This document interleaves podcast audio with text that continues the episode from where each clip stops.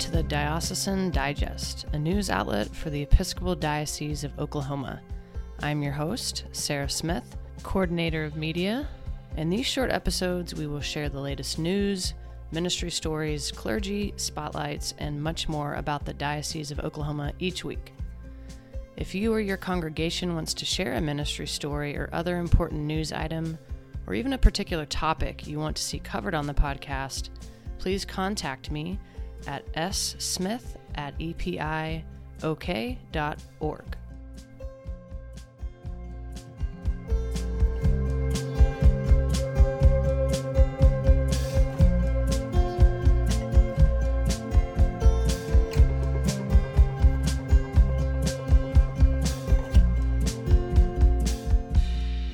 A few announcements before we get into the episode.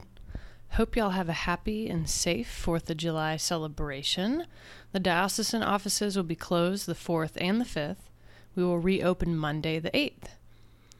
We've also got two celebrations of new ministries coming up this month with the installment of Father Alberto Moreno at St. Dunstan's, Tulsa on July 14th and Father Chris Yoder at All Souls on July 27th. Bishop Ed will preside over these services as we give thanks to the gifts and talents both these wonderful priests bring to our diocese.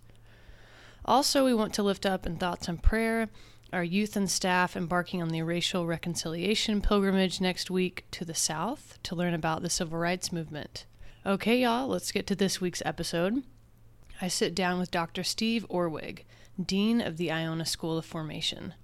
We chat about his career in medicine and its intersection with faith, and what the Iona School of Formation is all about, and his vision for the future for the school, and how it can serve our clergy with their evolving needs. Hope y'all enjoy. Here is Dr. Orwig.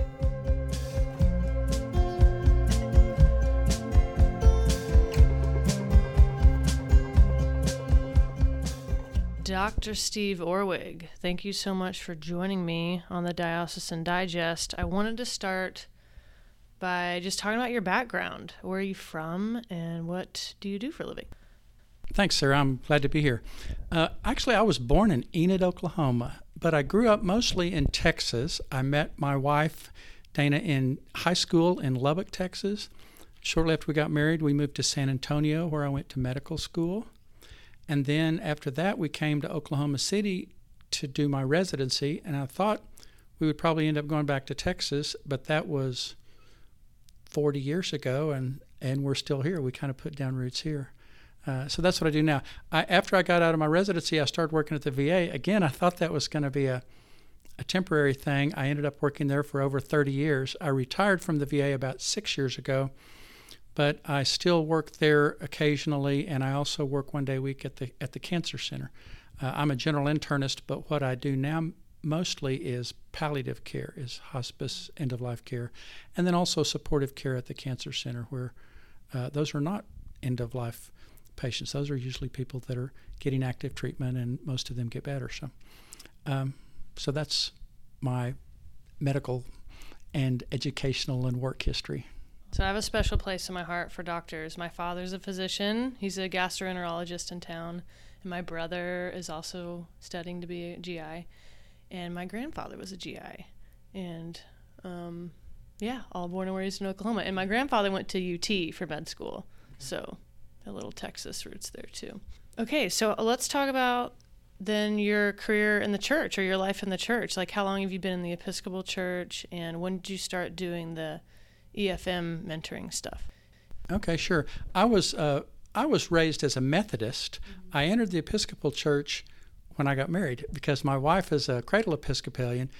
I say I was an ultra Episcopalian because I came to the Episcopal Church when I got married, uh, and so, um, but but then that became a very important thing for me. I started uh, teaching some Bible study back in the '80s, and then when my wife Dana went to deacon formation to become a deacon 25 plus years ago one of the requirements at that time was that you had to go through EFM, the Education for Ministry program out of the uh, Sewanee University of the South. And so she started doing that. she had been doing it one year, and I was looking at her materials, and I thought, boy, this looks pretty cool. So I started it. Uh, actually, Hal Greenwood was our mentor uh, for the first three years, and then I moved out to did my last year out at uh, St. Mary's in Edmond under Bill Hess. So we completed that, and then we were approached. Some people wanted to do EFM, and they didn't have a program where they were. So Dana and I started mentoring EFM back in the early 90s. So, and we've been doing it ever since. So we've been doing that over 25 years. Uh, and so, uh, for a lot of people know what that is. EFM is a program where it's a four-year program uh, that involves there's a there's a curriculum, scripture and church history and uh, theology and ethics, but it's also a lot about theological reflection and about kind of listening to your and and developing your ministry. So so that's a I think that's a great program, um, and that's what we've been doing there. I, I might mention. Uh, also, one of the things I've done for the last 10 or 15 years is that at the medical school, the second year medical students have to go through a, a, humanities course. They've been doing this for a while. I've been co teaching one with another physician on spirituality and medicine, where we uh, talk about where ministry and where spirituality is involved in patient care. I think there's actually a lot of similarities between the cure of patients and the cure of souls. Mm-hmm. And so, uh, so that's been something that where where my interests have intersected. I want to ask you more about that, but first, Tony wanted me to ask you who your best friend was. well, it's got to be Tony, I guess, after Dana, uh, my wife Dana. But yeah, that sounds like Tony. But uh, okay, so so tell him, yeah, it's Tony. I just won't say which Tony though. Okay. Okay, so yeah, I've got to hang out with your wife a couple times, and I know I'll spend more time with her. That I'm, I will be probably in the Iona program soon. I'm an aspirant, exactly. so she's a rock star and a wonderful human.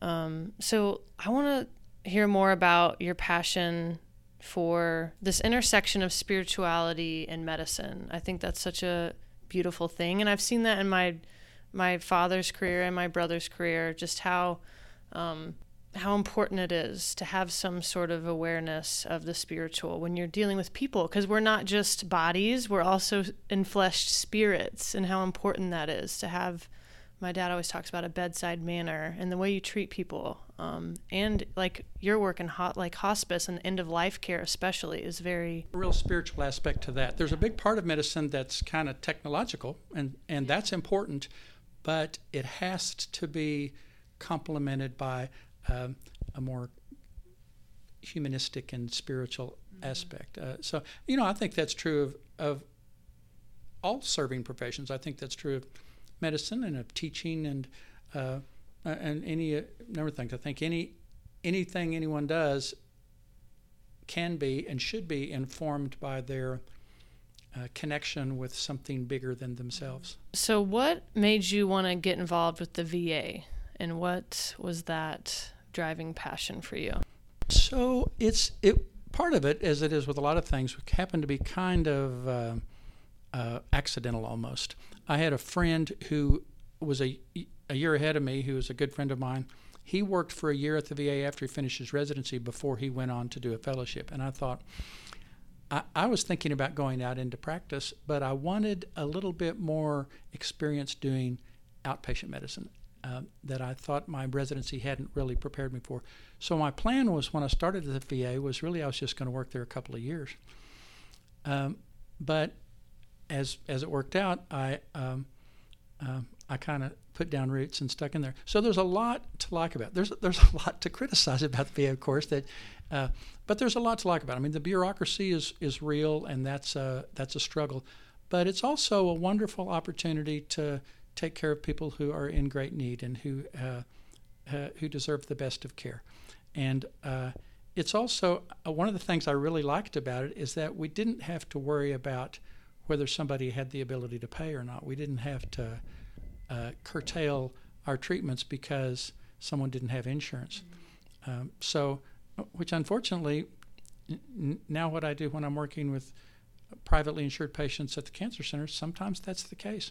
So at the VA, that was um, that was something that I really enjoyed. But also, anybody who's worked with veterans know that no one is more appreciative, and um, it's just a, a joy and a privilege to serve that population. Let's see. Why don't we get into your position of dean of the Iona School of Formation? How did you fall into this role? If I can, let me let me back up a little bit and tell a little bit about the kind of the background and the rationale of this program. So, uh, as a lot of your listeners know, I'm sure, um, the way priests are made in the Episcopal Church, the the, the traditional way has been that uh, if you're going to become a priest, then you, after you have a bachelor's degree, you go up to seminary, which is essentially like a graduate school. You go up there for three years, a residential seminary, and you get immersion training, intense training as part of a, a worshiping faith community in uh, scripture and in church history and in theology and in liturgy and all those things uh, to develop that training to become a priest. And that's a very, I think, a very effective way of preparing people to become priests.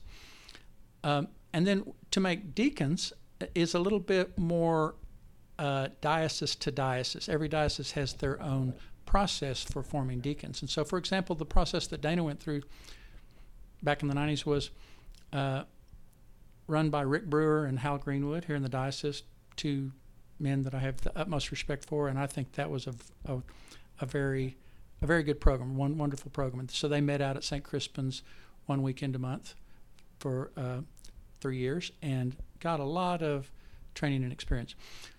Um, when the bishop Bishop Ed came ten or eleven years ago, he um, he kind of put the ordination pipeline process on pause for a while to kind of reassess what was going on.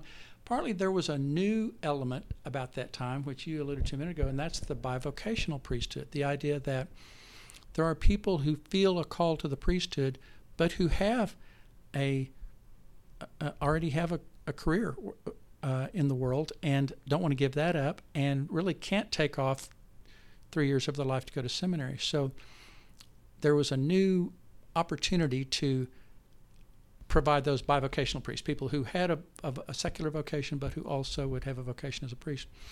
And again, each diocese was kind of left on their own to figure out how to make that work.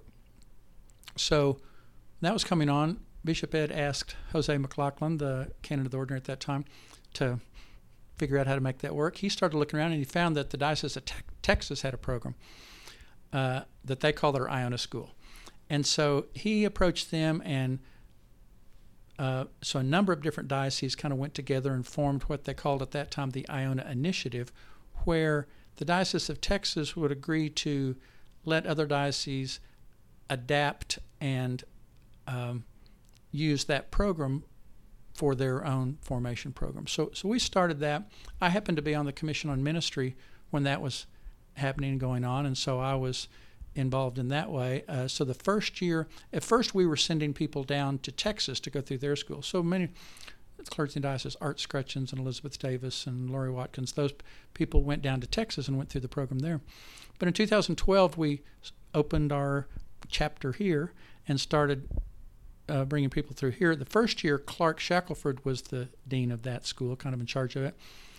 He um, stepped down from that after a year and being on the Commission on Ministry, I uh, uh, that was about the time I was retiring from my medical career. So I talked to Jose, and uh, we agreed that I would give that a go, give that a try. So, and then they decided I had to stay on until I got it right. So I'm still doing it. So.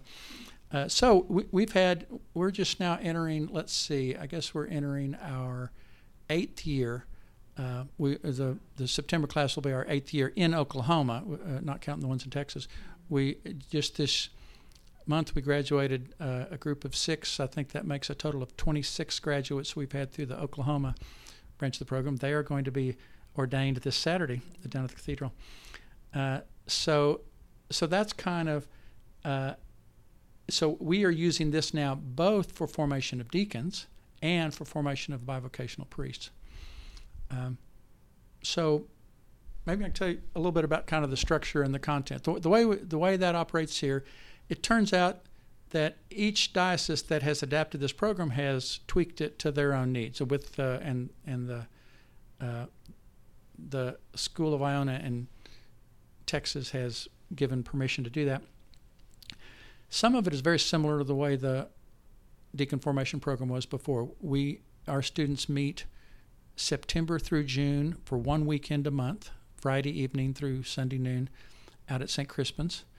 And uh, part of what they do during that time, they have some academic responsibilities. So they do scripture, Old Testament, New Testament for a year. They do church history for a year. They do theology and ethics for a year. And then in addition to that, there's a lot of what we call practical sessions, which includes a lot of different things. It includes uh, liturgy and spirituality and music and things like rule of life. And so uh, a lot of different things that. Uh, one of the things that guides us is the Episcopal canons have requirements both for people who are going to become deacons and for people who are going to become priests that say they have to have this minimum set of training. So we make sure that all of that is included. But then there's sometimes we think there's other things that will be useful to those too. So that's the training part. Another thing that we ask them to do is, is that we worship together. So we have evening prayer on Friday evening, morning prayer Saturday morning, Compline Saturday evening, Eucharist on Sunday morning. And the students are responsible for designing and leading each of those services and for preaching at, at the services, not the Compline, but evening prayer, morning prayer, Eucharist. And so each weekend we'll have three different students that will be leading a, a worship service and preaching. Uh, and then one other aspect I'll mention, and that is um, harder to measure, but I think is really, really important, is just the development and maintenance of that community, that um, worshiping, safe, loving community, which is kind of all on the students, but they have done a wonderful job of that. A little bit like EFM, every year you have a different group. You have some people who are who were there the year before, and you have some new people, and so it's always changing a little bit. And that's kind of the way it is at Iona. But uh, but all the students we've had have done a really good job of making the new people feel welcome and of uh, carrying on that culture of um, mutual respect and uh, support and love. Awesome. I think it's such a valuable asset to our diocese and such a great way to help form and shape and educate folks, especially like you said, who have full time jobs like me. I'm the exact person that would benefit from this. Even though I've done seminary, there's still things I need, I'm going to have to do. Um, and what I love how we get like a group of people together and kind of walk through it together. And, and we have a ton this year. We have like 20 aspirants. So how exciting. What, what's your vision for Iona in the next five to 10 years, would you say?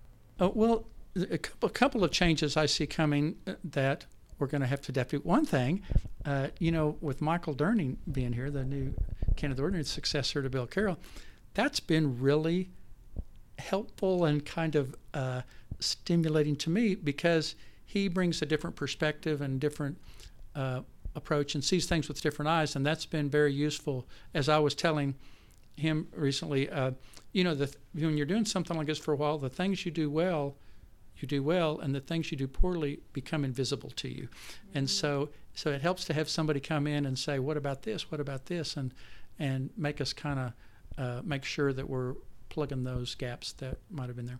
So that's one thing. You alluded to another challenge that's coming up and that is we have three new students starting in september. We may have 16 new students starting in September 2020 because there's a really big aspirancy class, the one that you're going to be a part of, and Dana. Uh, and so, uh, so, so we've already thought about. We've made some tweaks to accommodate this smaller incoming class. We're already thinking about how we're going to accommodate a bigger class a year from now. Uh, so part of that is just kind of logistics, but we want to make sure that we do that so it's uh, effective and it works well. Every year we look at what we've done and we try to um, maintain and improve what we're doing well, and we try to develop and improve what we're not doing as well. Uh, and I and I, uh, you know, I feel very proud to have been a part of this and, and privileged when I look out at the people who have graduated and who are serving around the, the diocese, like Brian Beard and Suzanne Mollison and Larry Rogers and Cuco Escalera and all, all, the I could go down the whole list. I, I, I think that's a is a wonderful asset to the diocese and to the church. Uh, one other one other thing that we've talked about, uh, and this is more kind of blue sky uh, going forward, is that in some dioceses they use their formation program not only for forming ordained clergy, but also for helping different orders of lay ministry. For example, either lay preachers or lay Eucharistic ministers, or or just people, just lay uh, lay people who want to be um, more active and more effective. That's a little bit of what EFM does, but it's also I think Iona might be able to serve a special role there. We've talked about that for a while, uh, but we don't want to do that until we number one we know what we're aiming for, and then number two we know that we can do that well. Mm-hmm. So, but that's something that I think is kind of interesting and um, and exciting. You know, I, uh, let me mention one other thing that I, I should have uh, mentioned is that the other thing that makes Iona work is the contributions of all the different people around the diocese, the different clergy around the diocese who have served as faculty or, or presenters. And so Tim Sean Youmans has been very active. Uh, Canon Bill was uh, before.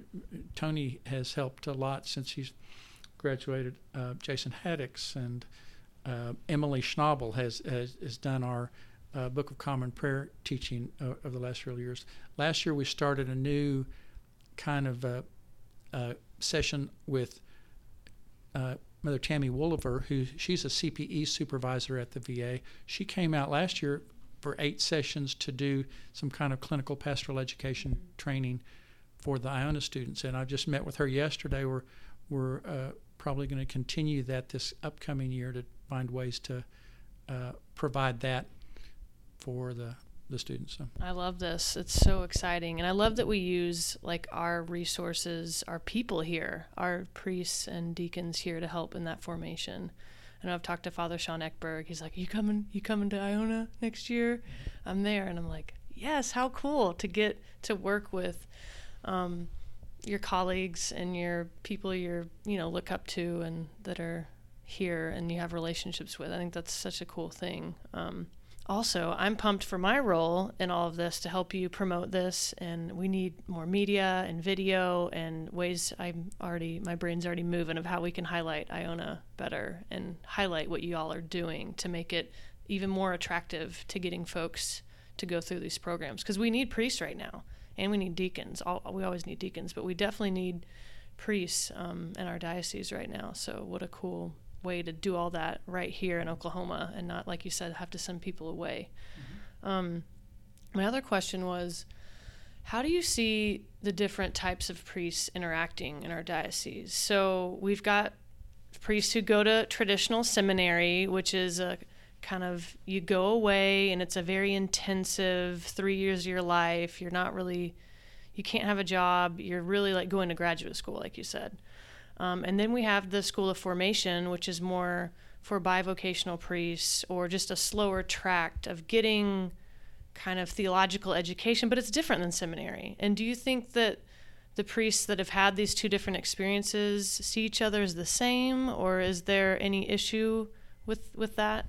So that's a really great question, really complex, complicated question. I think, uh, and this is my impression, I think so far in the Diocese of Oklahoma, that's been uh, that's worked well. But I, I, think there's a potential for some tension there. Uh, just as you said, on the one hand, we it, has been made clear by the bishop and many others that that uh, people who ordain who are ordained ordained as bivocational priests who have gone through Iona or some other local formation program, they have they are full priests. They have all the priestly authority that anyone else has that anyone's gone to seminary.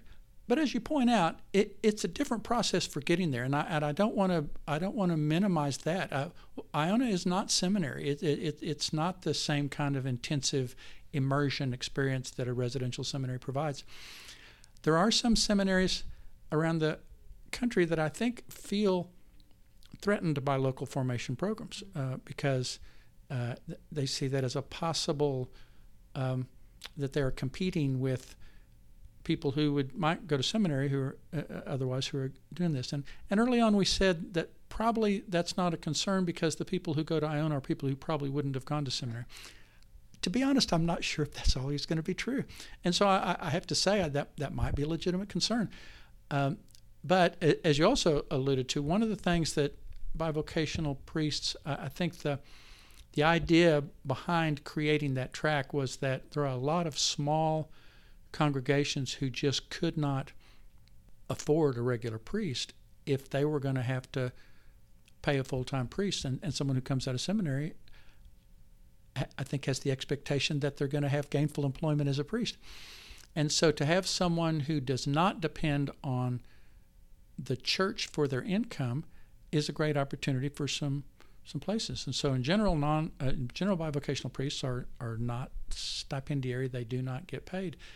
Uh, and so, the the places, those places that I mentioned in, you know, Suzanne Mollison and Altus or Brian Beard or Larry Rogers or all those people, they're serving small congregations that w- wouldn't have a priest, or they would have an occasional supply priest perhaps, but they wouldn't be able to have a priestly presence if it weren't for this program, you know, for bivocational priests. But but to get back to the question, I, I do think we still have work to do to figure out how to um, make sure that they're all kind of working together. As it often happens, whenever people from these different uh, backgrounds get together, that's that usually works well. It's kind of sometimes more in the theoretical and abstract that there are uh, clashes. But you know, at this point, I don't think the seminary priests and bivocational priests are competing for the same jobs. So in that regard, it's that's one source of tension that's probably not there. But to be honest, I don't know if that's always going to be true either. Uh, I, example I give sometimes, let's say somebody in their 30s or 40s who has a full-time job becomes a bivocational priest but then after another 20 years or so, they retire from their secular employment. And uh, they might like to be a full time priest at that point, and many congregations would be very happy to have such a person and to pay them. And so, uh, how's that going to work out? I think that's something that the church as a whole hasn't come to a consensus about, but I think we'll need to uh, figure out those kinds of issues. Those are all my big questions. Um, Tony did tell me, however, though you're a big trivia guy. How do you, are you good at all the trivia, or how how does that work? No, I'm not. I'm definitely not. So there's actually there's a group that I every about every Tuesday night I normally meet with the group and we go do this buzz time online trivia thing. And so there are so I'm pretty good. If it's medical, I'm, I got that. If it's if it's Bible or history, I'm pretty good at that. On the other hand, uh, there's a lot of stuff they, ha- if they have stuff on architecture or pop culture, I'm not so great at. Music, I'm actually pretty good at classical music, which includes anything from Beethoven to the Beatles. But uh, but uh, so there's lots of categories that if they have anything on fashion, I'm hopeless. Uh, even on business, so there's lots of different categories. But fortunately, in our group, we have different people that have different uh, skill sets. So it's kind of it's a uh, we complement each other. I love it. I love it. What a what a cool skill set. yeah. So let me mention one other thing about the Iona program. So, so I mentioned earlier that we what we are doing is adapting a program that was developed at the Diocese of Texas. Actually, in so that became the Iona Initiative, which an early uh, at, at the beginning was a group of seven dioceses, which were kind of came together to share ideas for how to spread this over time, that's grown. I think there are now 23 dioceses involved, or about that. And in the last few years, it's moved from the Diocese of Texas to it's now under the auspices of the Seminary, Seminary of the Southwest in Austin, mm-hmm. under John Lewis, and I, he just does a fabulous job of leading that.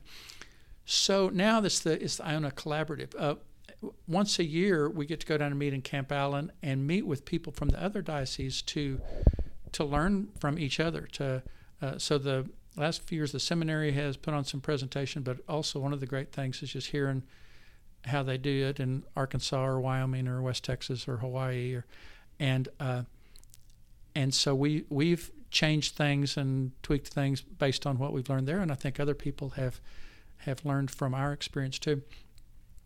There's two things I'll mention that opportunities that have risen as a result of that. The uh, the Episcopal, I think it's Episcopal Preaching Foundation. It used to be the American College of Preachers.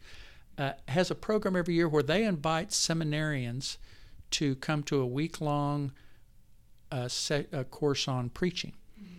Well, starting last year, they started inviting Iona students. Mm-hmm. So l- last year, 2018, was the first time they did that. And so uh, we were invited, our diocese was invited to send somebody that. We actually sent Tony Moon to that program. Um, I hope he didn't embarrass us. I'll have to check on that. Uh, and, and, this year we got invited to send another one again. So Therese Starr just went to that program a few weeks ago.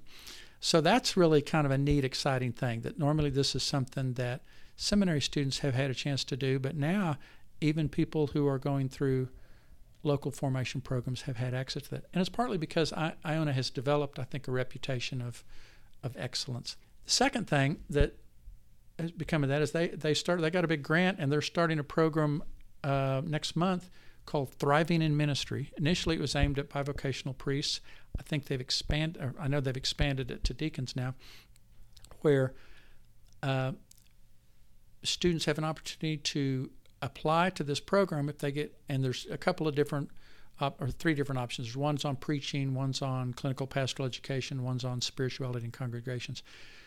So the idea is that they uh, the students will go down to Camp Allen in Texas for a few days for kind of a kickoff face to face session. But then for the next year, they will meet either weekly or, or every two weeks by video conference. I think they use Zoom.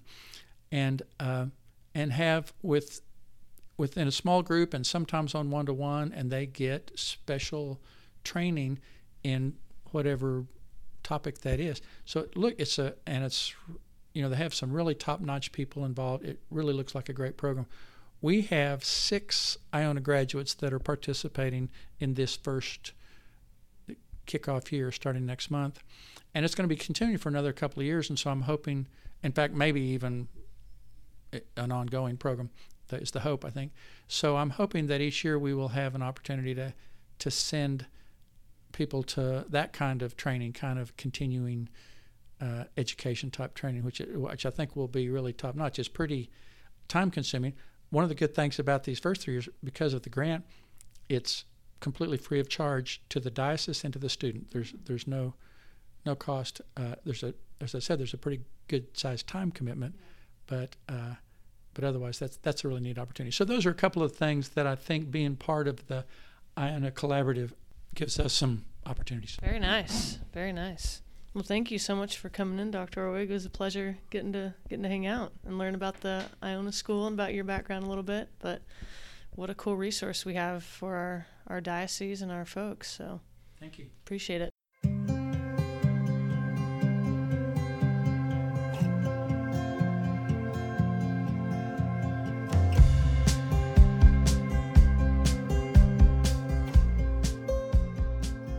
For joining us, y'all. Be sure to sign up for the diocesan newsletter at our website, epiok.org slash newsletter. And follow us on all of our social media platforms to stay up to date on what's going on in the Episcopal Diocese of Oklahoma. See y'all next week, and peace be with you.